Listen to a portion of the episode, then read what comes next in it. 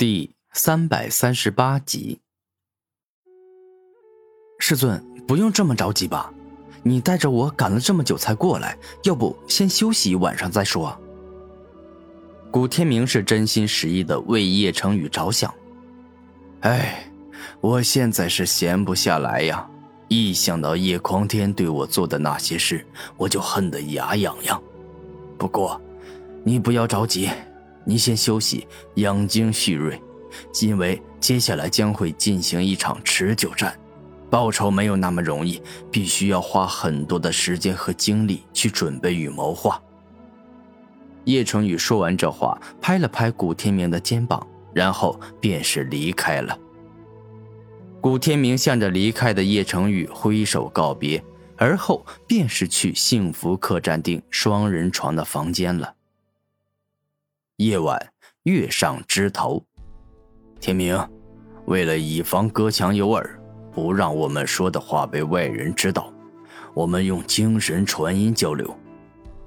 叶成宇直接对古天明精神传音。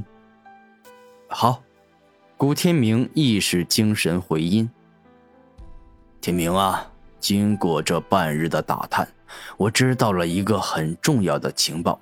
那就是叶氏圣族的三长老叶天雄要进行比武招亲，为自己的女儿选一个乘龙快婿。师尊的意思是要我去参加比武招亲，战胜群雄，成为叶天雄的乘龙快婿吗？古天明感到有些惊讶。嗯，我有过这种想法，但我这肯定是要尊重你的选择的。而我之所以会有这种想法，那是因为叶氏圣族的三大长老等同于帝国中仅次于皇帝的王爷，他们的地位都很高，拥有的权力那也是非比寻常。因为你对叶氏圣族不太了解，我跟你解释一下：我们叶氏圣族的祖先，也就是初代族长，他总共有三个儿子，两个女儿。女儿都出嫁了，而儿子则是继承叶氏圣族的各大产业与资源。这三个儿子按照年龄大小被封为大长老、二长老、三长老，而族长之位的继承就是看三大长老谁能先成为圣人。例如，现在的族长就是大长老一脉的人先晋升为圣人。如此，现在大长老一脉同时占据着族长之位与大长老之位。叶成宇将叶氏圣族的情况大致跟古天明说了一下。那现在叶狂天就是大长老吗？古天明认真的问道。没错，他就是大长老。而今他不仅灵力修为极高，且手握重权，想要解决他。我认为必须要找机会进入叶氏圣族，然后徐徐图纸，但有了合适的时机就抓住他，最后将叶狂天杀了。叶成宇可谓是恨极了叶狂天。啊，我明白了。古天明点头，而后继续说道：“不过这个比武招亲大会，我若真赢了所有人，虽然可以进入叶氏圣族，但那三长老的女儿，我就得要。”负责一生了。我打听过了，那三长老的女儿温柔贤惠、善解人意，且长得也漂亮。你现在还没成婚，娶她做妻子，也不失为一个好选择呀。叶成宇微笑着，精神传音：“师尊，结婚这件事对我而言意义太重大了。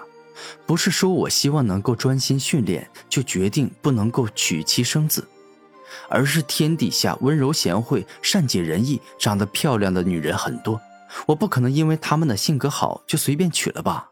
我肯定要找一个真正适合我的人。古天明是一个很专一的男人，如果娶了妻子，就不会想要再纳妾了。天明，你说的对，是师傅想错了，你跟那些三妻四妾的男人不一样。娶妻生子之事对于你而言意义十分重大，这一点由于我自己也没成过亲，所以疏忽了。叶成宇尴尬的说道：“啊，这样吧，师尊，我不能够让你的苦心白费，去见一见三长老的女儿吧。反正现在也没事做。古天明不想叶成宇太过伤心，决定见一见再说。好，我打听到三长老的女儿时常会外出，我们只要在他家外面守株待兔即可。叶成宇连忙点头说道。两天后，叶成宇得知的消息没有错，叶氏圣族三长老的女儿叶香儿确实外出了。叶香儿长得极为美丽，她有着一双清澈明亮的桃花眼，而一双眉眼下。有着一个雪白清秀的鼻子，以及一双十分动人的樱桃小嘴。她全身肌肤白里透红，一头长发乌黑发亮，拥有着傲人的身材，可以说是一个不折不扣的美女。而她之所以取名为香儿，就是因为她天生就散发着十分特殊的香气。此时，她是一人外出的。照理来说，像他这种身份的人，如果外出，必定会有丫鬟陪同、侍卫保护。但他自己不愿赶走了他们，因为这次他是要去见一个不能让家人知道的男朋友。而虽然没有强者保护，叶仙儿并不担心自己会出现意外，因为在这千圣大陆的西域，四分之一都是叶氏圣族的地盘。而叶氏圣族有多强，整个西域的人都十分清楚，没有人敢对他们家族人下手。此时，古天明与叶成宇以精神力跟踪，悄悄地跟在后面，两人都把距离拉得极远。再加上那叶仙儿才二十五岁，才刚突破超凡境不久，根本无法发现两个强者的跟踪。一段时间后，两人跟着叶香儿来到了一处大竹林。这处竹林充斥着大自然的气息，一根根翠绿的竹子散发着淡淡的清香。当叶香儿走进去之后，露出享受大自然美好生活的表情，整个人喜上眉梢。叶香儿不断的深入竹林，然后便是看到前方有着一个书生模样的清秀男子，正在竹林的亭子里认真的画画。沈墨香，我来了。今天你画的是什么画？一看到竹亭中清秀男子，叶香儿感觉更加的开心。没什么，就是一幅龙凤呈祥图。沈墨香微笑，整个人温文尔雅，看上去是饱读诗书之人。让我仔细看看。叶香儿欢快的跑过去，认真的观看沈墨香的画。你画的真好，不管是龙还是凤，都栩栩如生，每一根羽毛跟鳞片，你都没有疏忽，画的十分细致。如果你这幅画拿出去卖，我保证。